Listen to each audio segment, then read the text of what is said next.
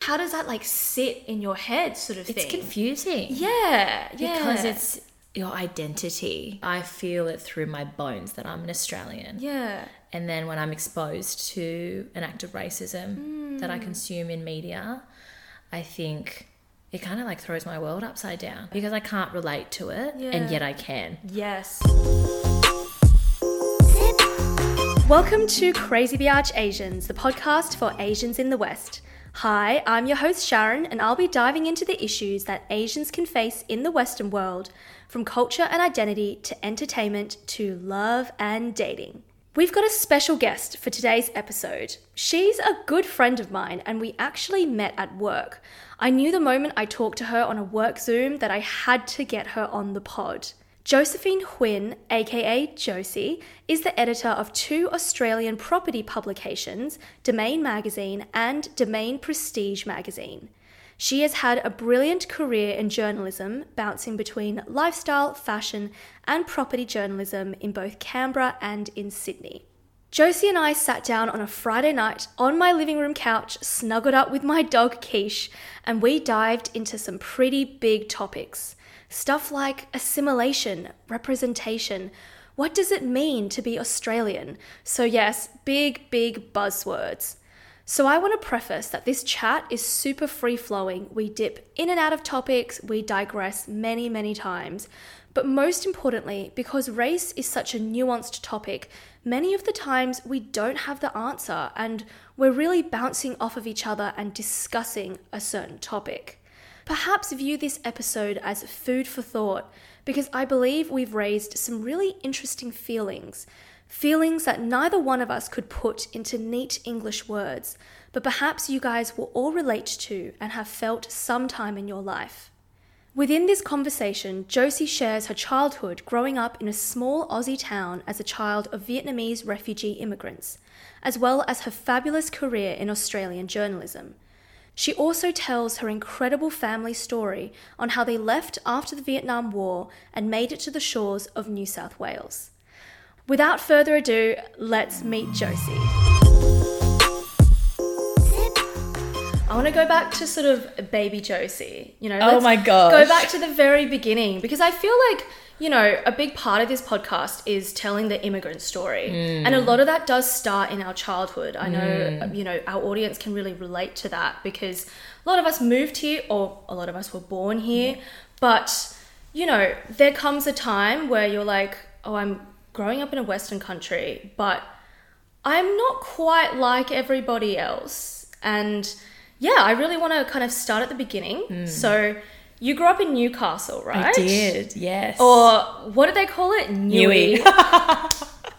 they, Oh Novocastrians, yeah, yes. like what do they call we it? call it Newey. And I think I'm every time I talk about, oh, I just hopped on the train or I just drove to Newey, everyone's Mm. like, where's that? And some people actually get it um, mixed up with the Newcastle in like, the UK. yes. Yes, yes. Yes. But for those of us who aren't familiar Mm. with Newcastle Mm-hmm. or Newey, can you tell our audience what kind of a city is it? Newcastle is small town mentality. I grew up in Newcastle for 17 years. So I moved out of home when I was 17. I was born in Newcastle. If you can envisage the most quintessential life of a young girl coming from an immigrant family uh, who had come from Vietnam, I've lived that life. Yeah. We had a bakery. We had many bakeries. Yeah. I grew up in a chain of restaurants. My weekends were spent working at the shop. Yeah. I didn't have sleepovers.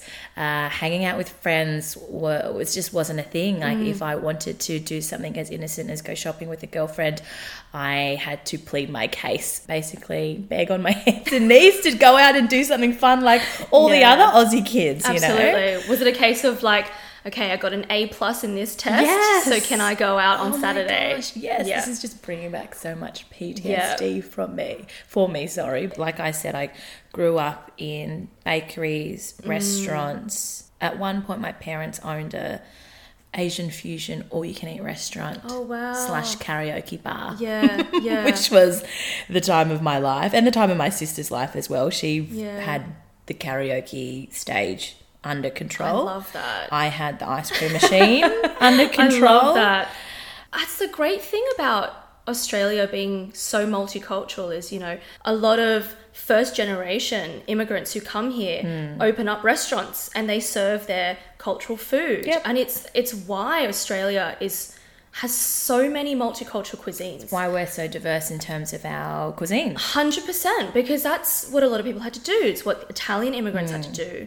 It's what a lot of Asian immigrants had to do. Yeah, and I feel like it's something our audience can really relate with. I feel like a lot of people's parents really went down that path. Well, the reason why my mum and dad did it was because, uh, you know, when they came over here after the war, they they didn't know how to speak any English. They mm. didn't know how to speak one single word of English. So, Yeah. like many people say, food is a universal language. Yeah. And that was their only way to really communicate with a lot of emotion. Like you can have a beautiful meal and like sights and smells it can take, it can whisk you to a certain time and place in absolutely, a second. And that's what food does as well. So Yeah. I guess that was a way for my parents to communicate. Yeah. It was also a profession that didn't require uh, English, I guess, as a prerequisite. Mm. Yeah. Um, and it was just something that a lot of people could relate to and their bridge to form that those connections with Yeah. Australians were, you know, somebody anybody from all walks of life can walk into their shop. Yeah, that's beautiful. They don't have to say anything. Absolutely. But then they just bond over food because who doesn't love food? yeah, exactly. And you're right, it doesn't need a language. Yeah. But when you first asked, let's take it back to baby Josie, the first Mm. thing that I thought about was my old passport photo, which was, and I'll have to show you. Oh Maybe God, I'll show you now. Oh yeah. I'll just reach for my phone and show you. Yeah, please do. I want to preface that this is a child who uh, has unlimited food for breakfast, lunch, and dinner, and snacks and all the all the times in Mm. Yeah, between. yeah. Hence, working at the bakery, and this is the uh, effect of that. Oh my god, that is so cute. The haircut. Okay, so obviously podcasting is not a visual me- Mm-hmm. medium, but can you just sort of explain what's happening in this picture? Well, not a lot other than this huge round head of mine. Sans neck. There's no neck there. There's a um, lovely bowl cut courtesy of Mama Huynh, a double denim outfit that I'm rocking, Mm-hmm. Love and that. quite a perplexed look on my face. yeah, it's the 90s Asian kid. The bowl cut. I feel like every one of us had that bowl cut. I know. We're gonna have to put it in the show notes. Oh my god, yes, please. I might have to put it on the Instagram page. Oh, God. If Josie will allow me. I'll link to your profile Oh god. with it. So, growing up in Newey, Hmm. my understanding of, and correct me if I'm wrong, my understanding of general sort of Asian immigration Hmm. into Australia is a lot of us like to move into big cities. Hmm. So, Sydney and Melbourne, that's the real draw card for a lot of sort of new immigrants. And usually that's because there's a lot of other people in those cities of the same background. So in Sydney, you know, you've got uh, a large Vietnamese community, large Chinese community, and generally people like to settle in these places. My understanding of Newcastle is it's very, very Western, correct? that's right, It's yeah. very Anglo-Saxon. It's very surfy. Yes. It's yes. very blonde curls, Absolutely. blue eyes. Yeah. And that was very pronounced Yeah. for me. Yeah. My parents chose Newcastle again for business. Right. So they couldn't afford Sydney, they couldn't Yeah. afford Melbourne. Yeah. So they looked to the main streets of more regional towns, which Mm. at that time, 40 odd years ago, Newcastle wasn't as gentrified as it is today. Absolutely. And so Newcastle was just where they could afford. Yeah. Very much growing up, I felt like I was very different. So you did get those feelings. I um, did. yeah. I did. I never felt like I was discriminated against at all. Mm. I think that's also the beauty of coming from a small town is uh, they were inclusive. Newcastle's a very laid back Okay. beach suburb. Yeah. I never f- I felt that I was different, Yeah. but I was never made to feel different. Okay. If that makes yeah, sense. Yeah, that's nice. Yeah. But I think that's also because working in the family business, I was dealing with people who didn't look like me every day. yeah. I went to school, I went to the same school from kindergarten to year 12. Wow. And I went to a Christian school Yeah. as well. And there were probably only another two to, to three Asian families Mm. in all 12 years of my schooling. And even then, you know, the teachers would get us mixed up. And I know that they don't, you know, their intention is good, but it happened and it Mm-hmm. Happened more often than not. Yes, yes. And it just became normal to be like, you know, if you got a certificate at chapel, they would stumble on your name. Yeah. Or if you were in class and you raised your hand to ask a question, you you would prepare to be called the wrong name. Yeah, and get mixed up with, Yeah. you know, the other beautiful Chinese woman sitting next to me. Yeah. Mm. It, it was just a thing, and they don't mean it, but it was definitely pronounced because that was just what would happen at school. Yeah. Did that make you feel any sort of way, or were you kind of just met about it? I was met about Yeah, it because I, I feel like they didn't do not do, they do not intend to hurt me. And it comes from a good place. And I Mm. Have that approach with a lot of people who just are uneducated, I guess, Yeah. when it comes to race. Yeah, Um, and when it comes to making somebody of colour feel the way that they do by the simple things that they say. Absolutely. I just Yeah. put it down to if you don't have bad intentions, Absolutely. then all you can do is educate them. yeah, yeah, that's true. Mm. And I feel like with your story, it really speaks to the idea that although you yourself felt different to everybody else, Mm. No one really made you feel that way, and Mm. it wasn't. Um, it wasn't a malicious sort of act of racism or anything like that. And I feel like that's quite a nuanced um, experience of a, a part of the immigrant story that's not really told as much because obviously the, the stories of crazy racism obviously you know gets a lot more clicks or Yeah. you know has a lot more eyeballs and ears but even just a simple story of yes i was different i looked different i felt different mm-hmm. but nobody nobody was discriminatory mm. nobody was vindictive. Yep. and that's a story in and of itself you know? Yeah. i also went to a christian school in primary school and the reason why my parents sent me there was because it was private. And for our audience who's not in australia just a bit of context with sort of private and public schools. In comparison to a lot of countries out there, Australia has a big portion of private schools. Yeah. And it is quite normal to send your kids to private schools. Yes. So whoever's in the US or the UK don't uh, sort of assume that, you know, it's a upper class sort of vibe, you know, very sort of normal middle class families send their kids to private Yes. schools. Um, it's just that private schools have some sort of a religion attached to it. Yeah, it's interesting that you point that out because it's so true. And I think for a lot of Asian families Mm. who end up in Australia, there is that, you know, that whole deal about Asians being strict on their children Yeah. to perform Yeah. to a certain degree at school, Yeah. Mm-hmm. which it's true, it does exist. And I feel like, you know, those conservative Viet- Vietnamese and, and any Asian parents have that mentality of, well, if I send my kids to a private school, Yeah. I'm increasing all their chances for them to be a studious kid. Absolutely. Um, and that's certainly where where my parents were coming at it from. Yeah. Um, and so you know, it's it's interesting because if you meet my mum and dad now, they are so laxed. They Mm. are the most assimilated yeah. Vietnamese family. My dad is like he wears Havaiana thongs and his favorite beer is VB and he loves to watch the NRL Mm. and he loves to have a punt on Sportsbet. Like my dad is the most Vietnamese bogan man ever now. I love that, yeah. But it has taken a Mm. while for him to get here and it has taken me to grow up the way that I have in order Mm. for him to be more relaxed and exhale about all of that stuff. But there are times when I do come home and we sit around the dinner table and mum and dad are still very conservative. I think I Mm. think in theory they are, but you know, like my dad says, don't you dare ever bring a boy home who has a goatee, piercings, and tattoos. Mm. Yeah. But then my brother in law, Jonas, who is from Sweden, his best friend, Robin, who had come to live with us in my parents' home for like six months Mm. Yeah. when they were traveling here. Robin is, he doesn't have a centimeter on his body that doesn't have any tattoos on it. He rides motorbikes. He's like your typical bad boy. And my dad and him were besties. Yeah.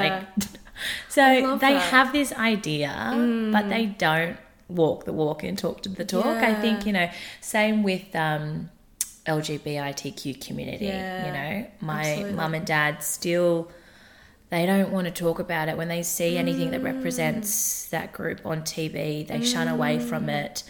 But if I had a best friend who was gay, lesbian, whatever, I have Mm. many friends like that. If I were to bring them home, they would be filling up their plate with spring rolls. Like 100%. it would be like family mentality. So it's it's just really interesting that when they're forced to talk about something or accept something, they, they think that they should act and behave in a certain way, but when Mm. it actually is in front of them, they're not like that at all. 100%.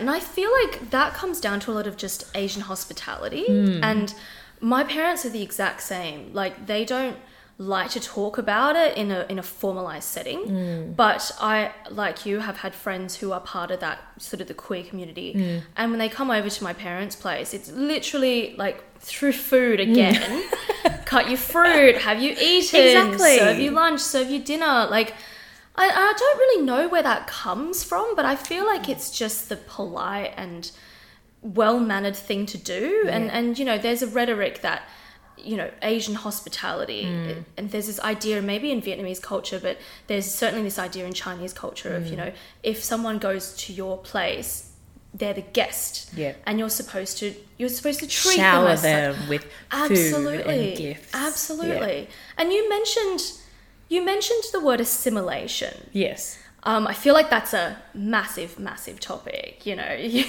Mm-hmm. there's a lot to unpack in there. But generally, assimilation into Australian culture. What does that mean to you, and what are your thoughts on that?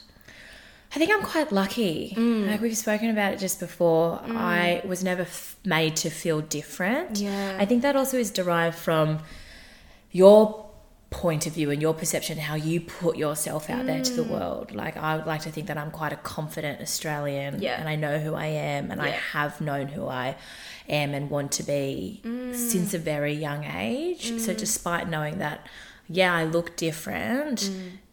there were probably acts of racism that were happening around me growing up in my 17 years in Newcastle, but I just was oblivious to it because I had my friends Yeah. and I had my family and I loved where I lived. I was at the beach all the time. Yeah.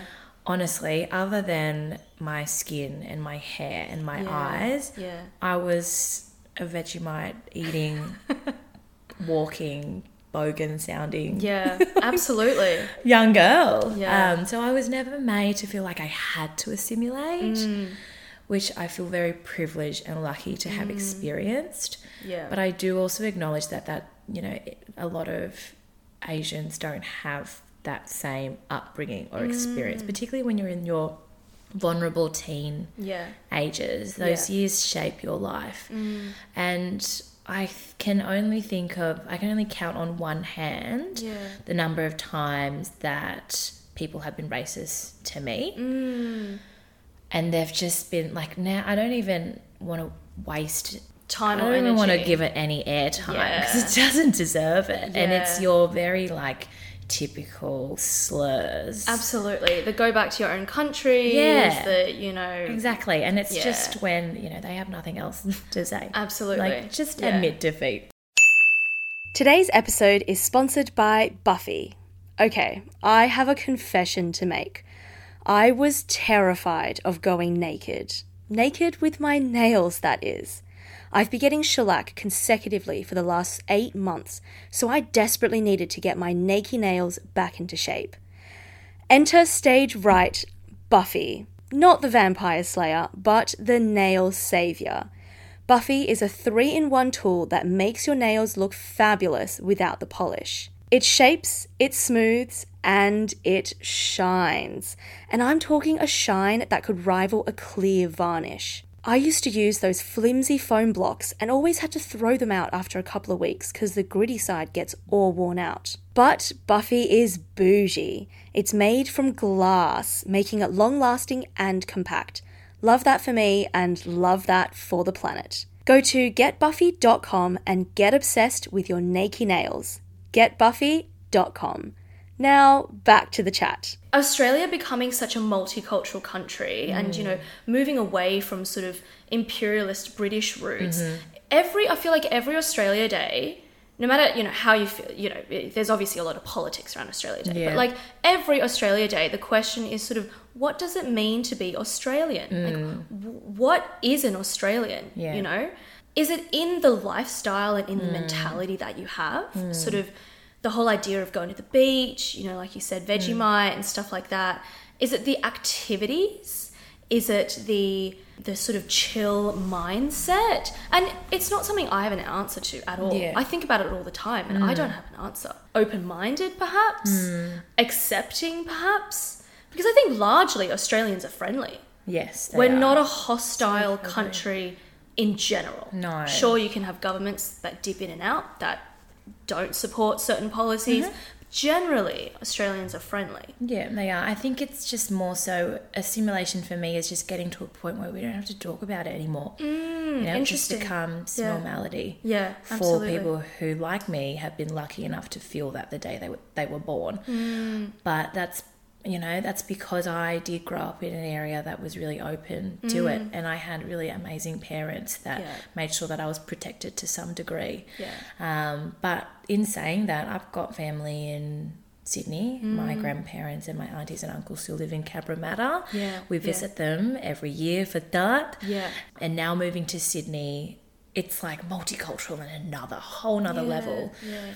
In the last 10 years I've lived in Canberra, Canberra is so interesting Yeah. because In what way? there is just people, the economy there is thriving. People move to Canberra for work. It's a transient population. Yeah. People are in and out all the time. It's quite high income. It's um, very high property prices. Yeah. And very low unemployment rate. Yeah.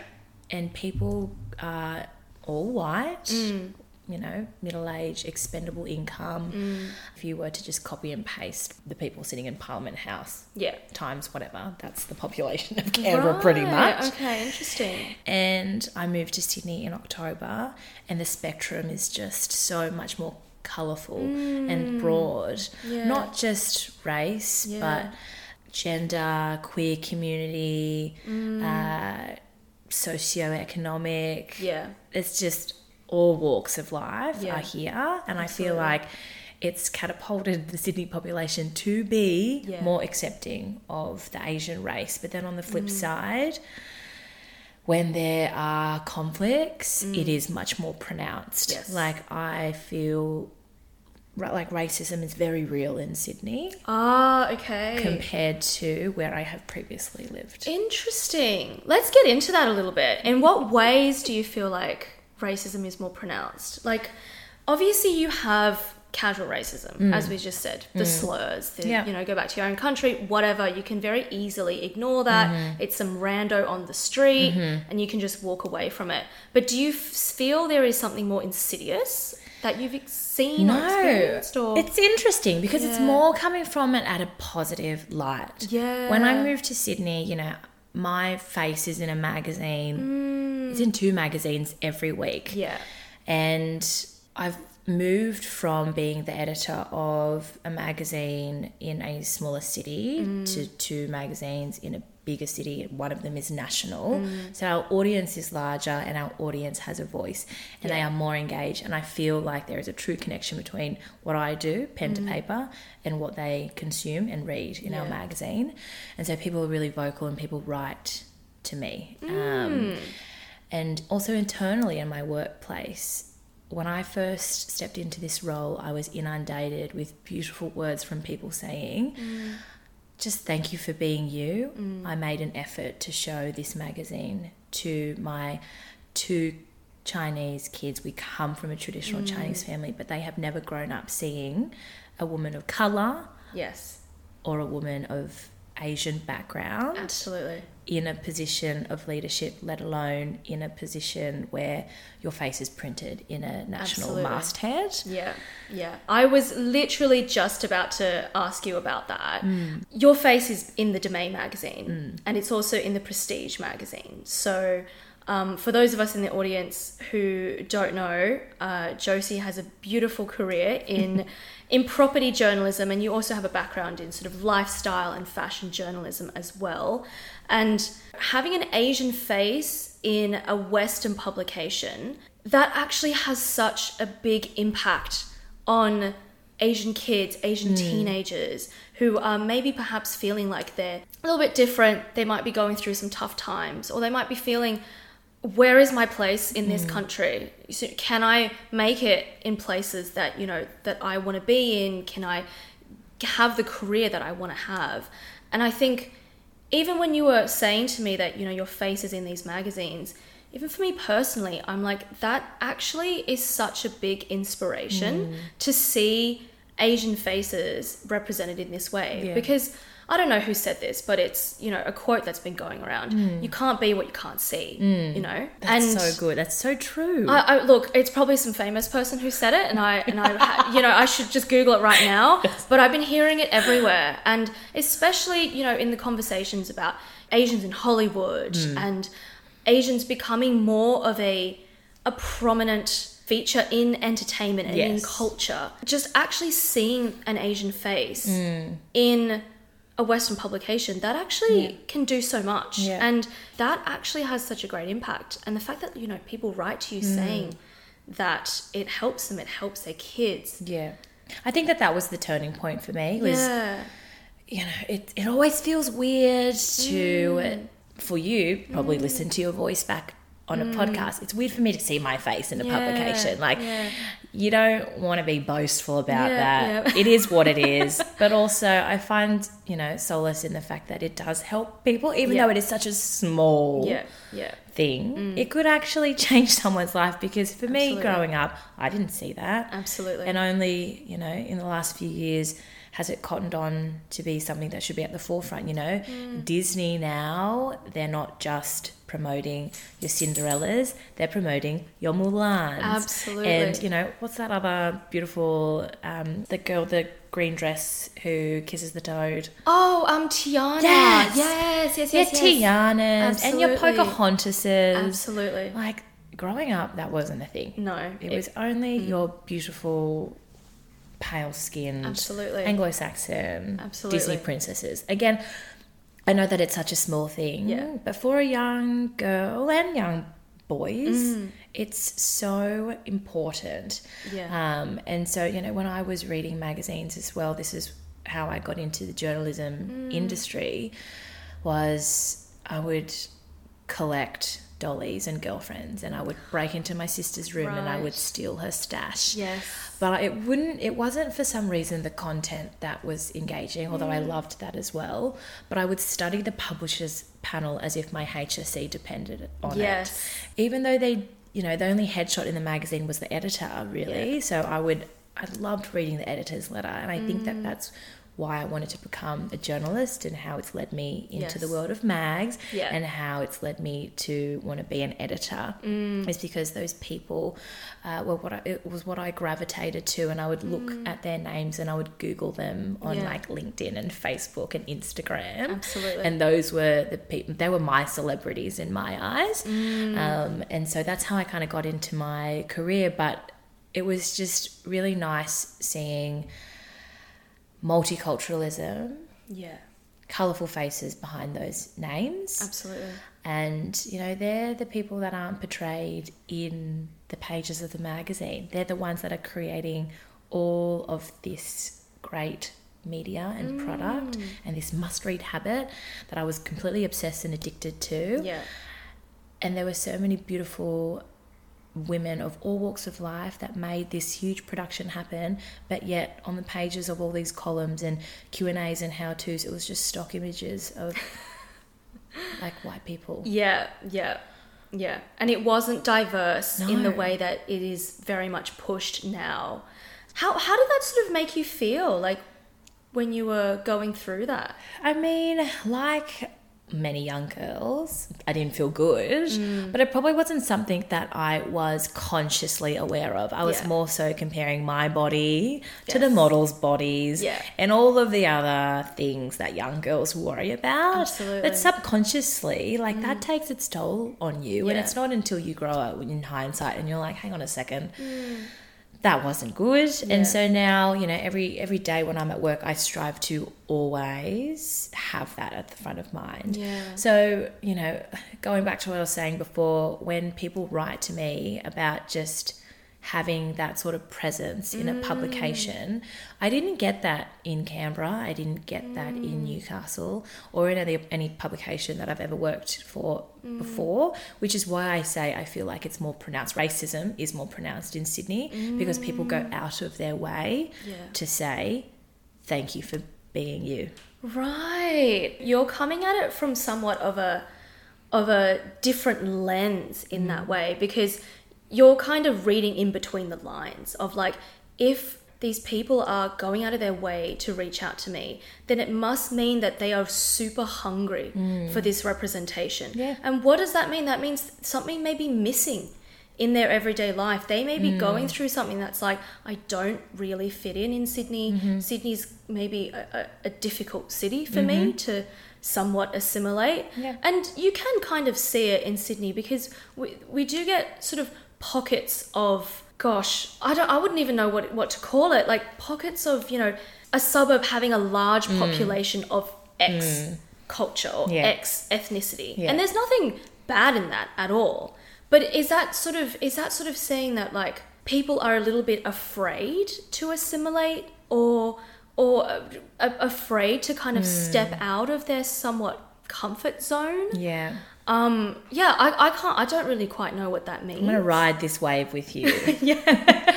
Yeah. And I'm thinking out loud here. Yeah. I think they are afraid Yeah. to an extent because the familiar is always something that is so comfortable to a Mm. human being. Yeah. Even from a fundamental level, no matter what race you are. Yeah. Most of these people come from a traumatic experience to live here. Yeah. I talk to every Asian friend that I Mm. have. Somewhere down the line, we have the same story. Right. And I'm sure your family does Yeah. too. For me, my family, which is quite typical, Hmm. they uh, seeked refuge in Australia after Hmm. the Vietnam War. yeah. I'll give a quick historical Yeah. Please do. Please story do. for you, which is quite fascinating. And to be honest, I, I actually, I personally need to delve into this a lot more. I mm. don't talk about my family's past as much mm. as I would like to. Yeah. I don't talk to my grandpa about mm. what life was like when he was a general in the Vietnam War as much as I feel like I need to. Yeah, right. Um, from what I know, and it just makes me want like it- it gets emotional, right? Of course, yeah. So I, my mum and dad fled the war. Uh, all of my dad's family still live in Vietnam. Yeah. My my mum's sort of immediate family all live in Australia. Mm. My grandpa was quite high up in the war. He fought for the South, and he was accused of being a spy for the Viet Cong. North. oh, yeah. wow. Okay. So he was captured by his own side. Oh, geez. He was that's- a prisoner of war. They not only captured my grandfather, but also his wife, my grandma, and they put them in jail. Mm. And my grandpa has like all these scars on his belly and on his back from being poked and probed with like hot iron poles and stuff Mm. Yeah. in a method of torture Yeah. to get him to confess, you know, on what the Viet Cong strategy was. Mm. But my grandpa was not a spy. Yeah. so he didn't know. Yeah. So he was betrayed. Like he felt betrayed. Yeah. And it, you know, as you can imagine, and as many people have fought in the war like that, excuse my French, fucks you up. Absolutely. Yeah. And he they they put my grandpa away, they put my grandma away, and my grandma was heavily pregnant at the time. Right. She had her first child mm. behind bars in prison. Oh. And that baby was coined the miracle baby. And that baby was my mum. Oh. Yeah. Oh my god, this story. So when they were let go, my mum eventually became the eldest of 12 mm. kids, which is crazy, but I feel like that was normal way back then. She had 11 siblings. She had 11 Wow. brothers and sisters. Yeah. And then, you know, the war eventually subsided, um, but life was just never the same. So my grandfather put plans in place to flee the country Yeah. which is crazy because like imagine if you're if you have to do that I now know. which you know people are doing Yeah. Yeah. at this present time in ukraine but Absolutely. what my grandfather did was he had his connections Mm. so there was a lot of fish, seafood import, importing and exporting in Vietnam at the time, like there still is. He knew fishermen and men and just people with boats. Yeah. His plan, and I have no idea how he pulled this off, but Mm. his plan was to pair up the eldest child with the youngest child, the second eldest child with the sec- second youngest child, and so on Mm. in pairs. And every single night, he would s- set out a pair to Oh. meet some rando on some pier at like 2 a.m. in the morning to board a rickety boat, Right. Destination unknown. Oh my god, this is giving me goosebumps. Yeah. Right. And he did that six nights in a row on six different vessels, pretty much. Yeah. And somehow they all made it to the shores of Australia. Thank goodness. I we can. Oh, I'm breathing a sigh Isn't of relief. Yeah. Wow. To, and, and like the youngest kid was a baby. Yeah, So my right. mum had my auntie Danny in Yeah. her arms, basically. Oh my goodness. And my mum at the time, you know, I don't know the details because I feel like they try to avoid talking about it because they're still, to some extent, trying to get over their past trauma. Yeah. But it, yeah, it's just children mm, Absolutely. on boats with a whole bunch of strangers trying to do the exact same thing to mm. seek a security and a mm. better life elsewhere. Yeah. And just hoping to God that they get, you know, scooped up by Yeah. Someone who will open their borders to us. Yeah. And so, for the instance of my mum, uh, I think they were found by a Japanese coal vessel of sorts and then went through the whole immigration pro- process and they all found their way to each other again. Except for one uncle who is randomly in Poland, Oh my goodness. who loves his life there. He was just like, I love it here. I'll see you soon. Ages away. My goodness. Yeah. So Yeah. we're all in Australia now, mm. except for yeah, that one Uncle uncle. Yeah. Poland. and it's just yeah, it's crazy. It's crazy to think that that's how far we've come, and that's the Yes. experience that they had to go through. Absolutely. Yeah. And you know, we're all kind of separated mm. now in different pockets of New South Wales. yeah. But we all made it. Yeah. And we're all living the Aussie life. Oh, that's amazing, honestly. And it's can't it can't have been easy to get to Australia and then to mm. start a new life mm. afresh in a completely different culture, completely different language. But the thing is, you guys all had each other. Did you feel that that would have helped? Is it familiar? sure yeah, it family did. support. Absolutely. Yeah. I'm sure it did. But I guess this was a very long way of answering your question is yeah, people are afraid Mm. to step out of their boundary. You know, Mm. when people congregate in a certain area, Mm. they do get a stigma of the demographic being known to being a certain type of culture. Absolutely. But Absolutely. You know, these you know, the Vietnamese community in Cabramatta, I'm sure that they Mm. bond and feel safe yeah. in numbers. Mm. And for somebody who doesn't know otherwise, I'm sure it'll be, yeah, so scary to Yeah. step foot in a different suburb where no one looks like you. And it, when the lifestyles are really different, Mm. because for those who understand or know Sydney or you know Mm. Melbourne, different suburbs have different sort of types of people, Yeah.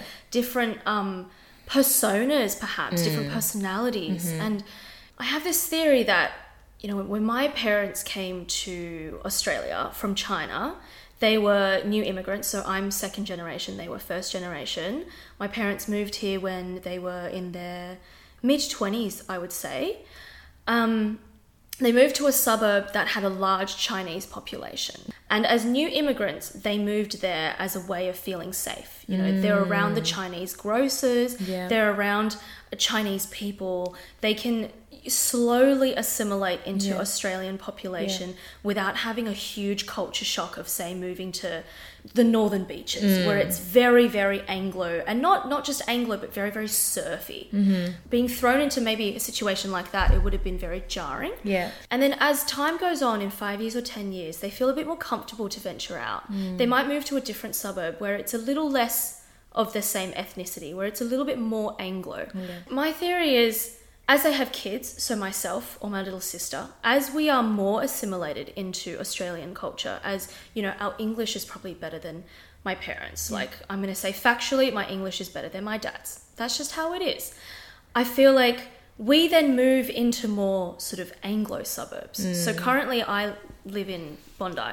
I feel completely comfortable with mm. perhaps being the only Asian on the beach. Mm-hmm. Or, you know, I wake up at 6 a.m., walk down to the beach. There isn't a lot of Asians. Well, my point is maybe down the generations, people feel more comfortable, Yeah. feel more assimilated, feel more Australian.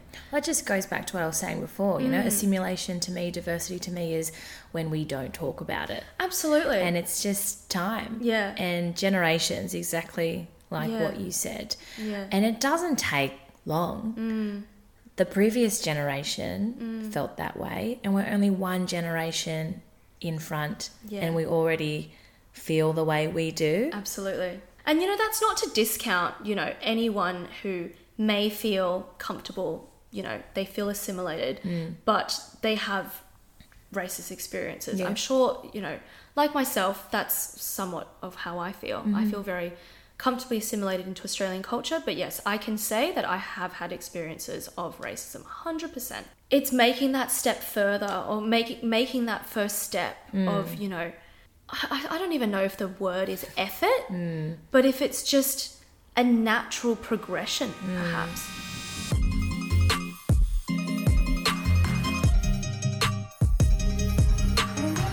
You know, before when we were talking about how I feel like it's more pronounced here, racism, mm. whatever, me being mm. di- feeling different is more mm. pronounced here than it is anywhere that I've ever lived. But I also feel extremely privileged and lucky to not have that always at the front of my mind. Like you, you know, I can walk down the street Yeah. and my biggest problem of the day is like, bloody hate the outfit that I'm wearing. I'm not thinking, Yeah. are people looking at me? Yeah. because I'm Asian. Like I never think that, and I feel extremely lucky Yeah. to not have that mentality and to not have that mindset. Yeah. And but on the other side of things, something will happen. I'll see something on the news in the wake of Asian directed racism mm. post COVID. Yes. I'll see something like racism happening to somebody Mm. on the other side of the world and it'll just snap me back right into reality. Yeah, absolutely. And no matter how much I live my life, Mm. not worrying about it, but then I'll see something and it'll scare the shit out of me and it'll Mm. make me feel like I have to call my mum and say, Mum, be careful when you go out and do the groceries because I just saw this on the news. Yeah. See, that's really interesting you bring that up because it must be confusing. I don't know because I'm just I'm just trying to sort of work through that feeling hmm. because it's kind of like two things can exist at the same time. Hmm.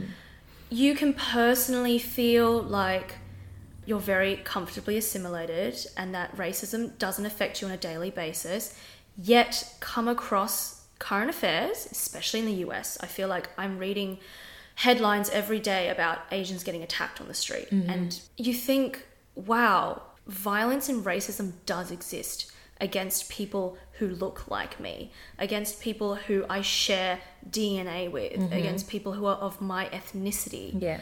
and it's how do you how does that like sit in your head sort of It's thing It's confusing. yeah yeah because it's your identity. yeah Like I feel it through my bones that I'm an Australian. yeah And then when I'm exposed to an act of racism that I Mm. consume in media, I think it kind of like throws my world upside down yeah because I can't relate to it Yeah. and yet I can. yes yeah oh gosh so I, I actually don't even know what to make of that feeling i feel like i'm struggling to find an I'm sure you word. do you feel that way 100% 100% you know, I feel like you and I are very similar. yeah yeah in a lot of respect, like a lot of ways in life. And I also get the inkling that your family, your background, your upbringing is quite similar to me, and that your Mm. Parents are quite similar to me, and 100% sorry, similar to my parents, and of the same age as my parents. yeah It's also funny that I will see something like that on the Mm. news, and I wouldn't worry about myself, but I worry about my mum yeah because she's in a different generation and I worry about my grandpa. Yeah. And my first instinct is maybe I should organize for their groceries to get dropped off with them that day. yeah Because I just, to speak frankly, saw on the news somebody be punched on the street for no reason on their way to the bus stop yes yes in America. yeah Or it could well and truly happen here. Mm. But I don't think I should stay indoors. I think they should stay indoors. Yes. And I become protective of them and I get emotional for them, Yeah. but not for me. Because I feel like I am Australian. Yeah. But like you said, I'm 100% Vietnamese. I'm not even a halfie. I have the same DNA Yeah. as somebody who is living Yeah. on the countryside in a rice field in Vietnam, and yet I'm a totally different person. Hundred percent, and, and like I think what we're really diving into right now is sort of not not an identity crisis, but more just it's such a nuanced identity in that way. And what you just said is, you know, goes back to our point of generational differences. Even just within one generation, the fact that you feel worried for them means that you're somewhat concerned that because they're probably not as assimilated as you are, that perhaps something bad would happen to them. Mm. And to answer your question, I do feel similarly to you, but I also feel like having this podcast, having done sort of season one, and having done just having to force myself to think about it to, to do mm. these episodes because we have dived into a lot of issues based episodes, I suppose, which meant that I've had to really think about my race a lot. And I think going into my 20s and coming out of my teenage years, I've actually had to do a bit of a audit on how I feel about things. You know, as a kid, as a teenager, you kind of just go with the flow. Mm. But since I've sort of turned 21, I'm like, I actually need to think about my identity mm. and, in a way, right my wrongs there's been things that I've done as a kid where I'm just going to say a very random example. Mm-hmm. And I think perhaps a lot of people can relate to this, so I'm going to share this. But for example, parent teacher interviews. I went to an Anglican private school, mostly Anglo kids, you know, two to three Asians in the grade of 50 kids. And I would feel embarrassed if my parents would speak Mandarin amongst themselves. Really? And I would say to them, I say to them, can you guys speak English, please? I don't want you guys to speak Mandarin. And sort of going into an adult, I'm like, when that memory hits me, I'm like, mm. why was I doing that when I was a kid? You know? Mm. Did your That's parents awful. correct you? Did were they like shut you? No, no, see, they, they didn't even. And I feel like that kind of came out of an anxiety even for Yeah, themselves to be like, oh no, maybe we should be speaking English. You know what? Yeah. I've probably done my fair share of things.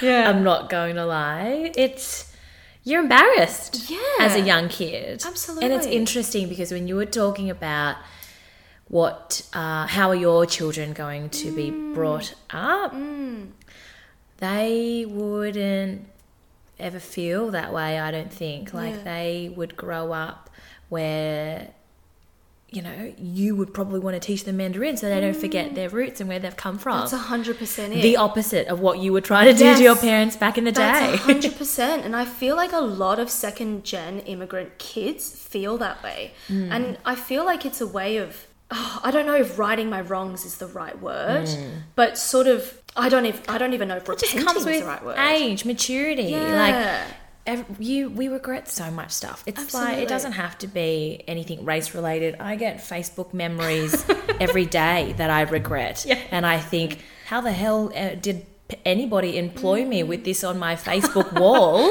Yeah, And I delete so many things every day that I regret that I said Yeah. 10, 15 years ago. So Yeah. I wouldn't be too hard on yourself. Yeah. And the fact that you have that perspective now and you're being proactive about creating Mm. change, that's just great in itself. And I feel like this is for our listeners out there who are still following us. I feel like this chat has been, you know, very sort of casual. So I hope you're following on our sort of train of thought. But, you know, a big goal of this podcast is really just to get everybody talking about the issues that perhaps, you know, circle around in your head, but you can't quite grasp the words of. And I feel like that's kind of um, a feeling that we're getting in this conversation is we, mm. we can't really find the right English word for it, but it's a feeling that a lot of us have. Yeah. You know, that sort of feeling you have of two things being true at once of, you know, you not feeling like you're being, you know, discriminated against walking down the road in Sydney CBD, mm-hmm. yet at the same time, when you read a news article, you feel it in your bones. Mm-hmm. What's the English word for that? I can't find one. Like, there really isn't. I don't know. Someone look it up. I Um, have no idea. I'm an editor and I don't even know. Yeah, like I actually don't feel like there is a word for that nuanced feeling. Yeah. so to circle back to that thought of like, if you do feel like you're discriminated against or you do feel uncomfortable in sort of whatever city you're in, whatever suburb you're in, how would you start to rewire that? I feel like this is something I always tell myself Mm. whenever racist things happen. What they're saying is more of a reflection on them Yeah. and not me. Yeah. If they're saying racist things to me, like we said before, it's the end of the argument. They have nothing else to say that is logical, that is actually poses a debate and hmm. actually addresses the issue that we're arguing about. Yeah. If you pull the race card, it's like, well, that's it. Hmm. So I would always say to myself, that's a reflection of them. Yeah. They're having a really crap day. Yeah. You know, it's either they are uneducated full stop or they're having an hmm. uneducated moment. That's a reflection on them, Yeah. not a reflection on you. Absolutely. So- I wholeheartedly agree. Yeah. There is no how to. You navigate it Absolutely. Blind, basically. Absolutely. If you look at how much we've progressed, Mm. it is heartwarming. Yeah. Yeah. Small things like opening up a magazine and saying seeing somebody of color, listening to a podcast like this. Little things like that all combined Mm, Yeah. to make a world of difference. So then what you project will arm you from whatever anybody else is projecting onto Hundred you. percent, mm. and I think that really speaks to the power of representation, whatever that may be. You know, I feel like that word gets thrown around so much. You know, you read a lot of interviews. You work in media, I work in media. It's it's everywhere, mm-hmm. especially since the release of Crazy Rich Asians, and then you know Marvel coming out with its first Asian movie. Which actually, fun fact, I was going to be in that movie. Stop. And I was going to be in a scene with Simu Liu, but it did not end up happening. Yeah, I know. We're going to talk about this at dinner. Yeah, okay, we're going to talk about this off air, but it, my face is not in there, my name's not in there, unfortunately not. But you know, especially these sort of big Hollywood blockbusters Yeah. pushing Asians into the mainstream, I suppose. Even if it's not representation on that level, Mm. on something even more local, that can make such a big difference as well. yeah. But if you were to just sort of elevator pitch it, Yeah. What does representation or specifically Asian representation mean to you? Like if I were to say representation, Hmm. what pops up in your mind? What pops up in my mind Mm. visually is just faces that look like us everywhere. Yeah. I think the first thing that I think of is representation in media because Mm. naturally that's our industry. 100%. But it's just like I was saying, getting to a point where we don't talk about it, where it becomes normal. Mm. Yeah. Where I don't feel like I need Mm. to tell my kids what to watch in order for them to see diversity. Yeah, Where absolutely. it, I just turn on the TV Yeah. and it's there. Yeah. Where they can open a magazine and it's there. Yeah. Like I I, don't that. have to go out of my way to make sure that they're consuming the right sort of media they need Yeah. to in order to grow up feeling the same, normal, Yeah, feeling like they even belong. playing field, like they belong. Yeah. Yeah, I love that. And you're so right. And I think it comes down to once we have reached a post racial society, that I suppose is, I don't know, the goal, Mm. Yeah. maybe. it, it feels like it's getting there, Mm. and I just wish that one day we'll get to a point where you can live the way you feel like you do naturally, organically, without being reminded Yeah. About racism Yes. when you don't feel it. Yeah. And I kind of want to say one more thing for our audience is like in conversations like this, and I mean, everyone's been amazing in season one. We have a lot of people writing in like long essays about how they feel about a t- certain topic. And we always invite people to agree or disagree. It's not a thing of like, I agree with everything you said on there. Mm. This is a nuanced conversation. We're- Absolutely. We're talking about race here. Everyone has their own experiences. And it's, if you disagree with something, honestly, mm. I love reading. Bring it to the table. 100%. Let's discuss it. 100%. And I apologize in advance if I've offended anybody. the thing is, no, no, no, no, no. I suppose we'll end it here because we need to go. We're actually getting dinner and drinks. So I want to thank you again, Josie, for coming on and Oh, chatting with me. you. I would honestly love to get you back. Let's do it. You're very eloquent and you have a, you know, a lot of very nuanced thoughts about things. But thank you for session one. Thank you. That's a very, very nice way of saying I digress a lot. I'm excited for next time then. Yeah. Thanks for having me. I hope this conversation with Josie encourages you to think about your family history and your current place in society, as well as talk about things that you can't quite pinpoint and discuss issues that you might not have the answers to. Because a lot of detangling our nuanced Eastern and Western identity is really a work in progress. As usual, I'm shouting out some interesting places that have crazy biatch Asians in them. So if you hear your city, shoot me a DM on Insta. I'd love to see you. Shout out to Everett in the US, Changwon in South Korea, and Sursee in Switzerland.